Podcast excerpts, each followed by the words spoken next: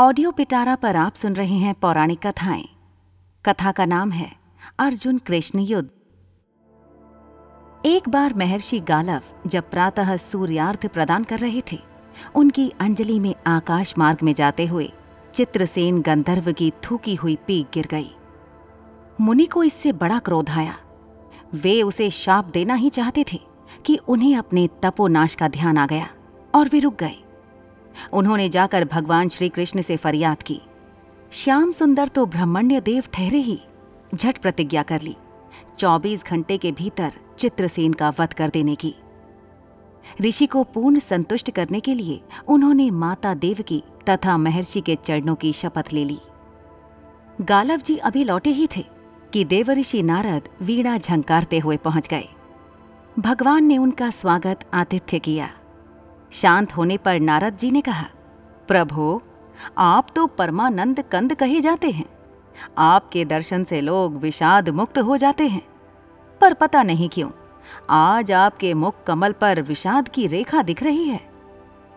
इस पर श्याम सुंदर ने गालव जी के सारे प्रसंग को सुनाकर अपनी प्रतिज्ञा सुनाई। अब नारद जी को कैसा चैन, आनंद आ गया।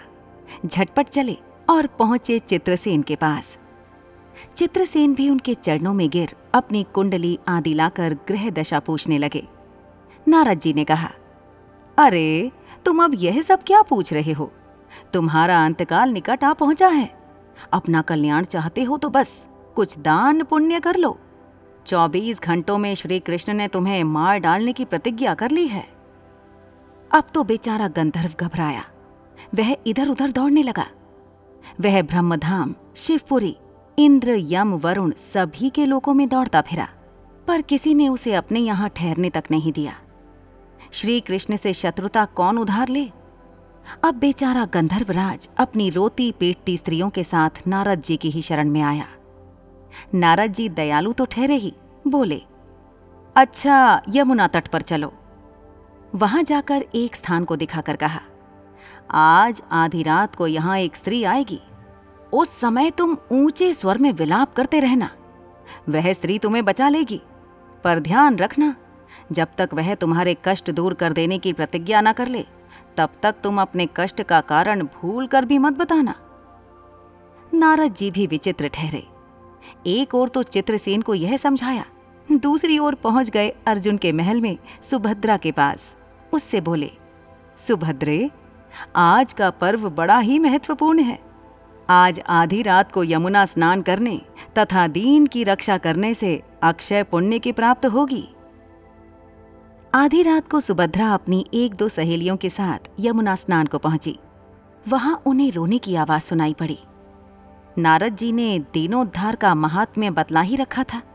सुभद्रा ने सोचा, चलो अक्षय पुण्य लूट ही लूं। वे तुरंत उधर गई तो चित्रसेन रोता मिला। उन्होंने लाख पूछा, पर वह बिना प्रतिज्ञा के बतलाए ही नहीं। अंत में इनके प्रतिज्ञाबद्ध होने पर उसने स्थिति स्पष्ट की। अब तो यह सुनकर सुभद्रा बड़े धर्म संकट और असमंजस में पड़ गई। एक ओर श्री कृष्ण की प्रतिज्ञा, वह भी ब्रह्मांड ही के लिए, दूसरी ओर अपनी प्रतिज्ञा। अंत में शरणागत त्राण का निश्चय करके वे उसे अपने साथ ले गई। घर जाकर उन्होंने सारी परिस्थिति अर्जुन के सामने रखी। अर्जुन ने सुभद्रा को सांत्वना दी और कहा कि तुम्हारी प्रतिज्ञा पूरी होगी। नारद जी ने इधर जब यह सब ठीक कर लिया, तब द्वारका पहुंचे और श्री कृष्ण से कह दिया कि महाराज, अर्जुन ने चित्रसेन को आश्रय दे रखा है, इसलिए आप सोच विचार कर ही युद्ध के लिए चलें। भगवान ने कहा, नारद जी, एक बार आप मेरी ओर से अर्जुन को समझाकर लौटने की चेष्टा करके तो देखिए। अब देवऋषि पुनः दौड़े हुए द्वारका से इंद्रप्रस्थ पहुंचे। अर्जुन ने सब सुनकर साफ कह दिया, यद्यपि मैं सब प्रकार से श्री कृष्ण की ही शरण हूं और मेरे पास केवल उन्हीं का बल है, तथापि अब तो उनके दिए हुए उपदेश, शास्त्र, धर्म से कभी विमुख न होने की बात पर ही दृढ़ हूं। मैं उनके बल पर ही अपनी प्रतिज्ञा की रक्षा करूंगा। प्रतिज्ञा छोड़ने में तो वे ही समर्थ हैं। दौड़कर देवऋषि अब द्वारका आए और ज्यों का त्यों अर्जुन का वृतांत कह सुनाया। अब क्या हो, युद्ध की तैयारी हुई। सभी यादव और पांडव रण क्षेत्र में पूरी सेना के साथ उपस्थित हुए। तुमुल युद्ध छिड़ गया। बड़ी घमासान लड़ाई हुई, पर कोई जीत नहीं सका। अंत में श्री कृष्ण ने सुदर्शन चक्र छोड़ा, अर्जुन ने पशुपतास्त्र छोड़ दिया। प्रलय के लक्षण देखकर अर्जुन ने भगवान शंकर को स्मरण किया। उन्होंने दोनों शस्त्रों को मनाया। फिर वे भक्त वत्सल भगवान श्री कृष्ण के पास पहुंचे और कहने लगे, प्रभो राम सदा सेवक रुचि राखी, वेद पुराण लोक सब राखी। भक्तों की बात के आगे अपनी प्रतिज्ञा को भूल जाना तो आपका सहज स्वभाव है। इसकी तो असंख्य आवृत्तियां हुई होंगी। अब तो इस लीला को यहीं समाप्त कीजिए। बाण समाप्त हो गए। प्रभु युद्ध से विरत हो गए। अर्जुन को गले लगाकर उन्होंने युद्ध श्रम से मुक्त किया, चित्रसेन को अभय किया। सब लोग धन्य धन्य कह उठे। पर गालव को यह बात अच्छी नहीं लगी। उन्होंने कहा, यह तो अच्छा मजाक रहा। स्वच्छ हृदय के ऋषि बोल उठे, लो मैं अपनी शक्ति प्रकट करता हूं।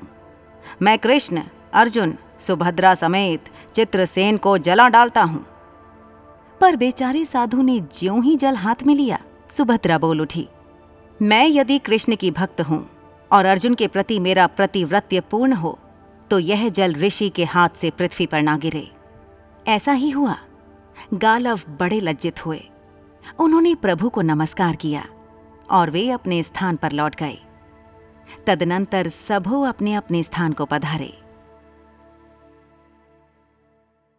ऐसी ही इंटरेस्टिंग किताबें कुछ बेहतरीन आवाजों में सुनिए सिर्फ ऑडियो पिटारा पर।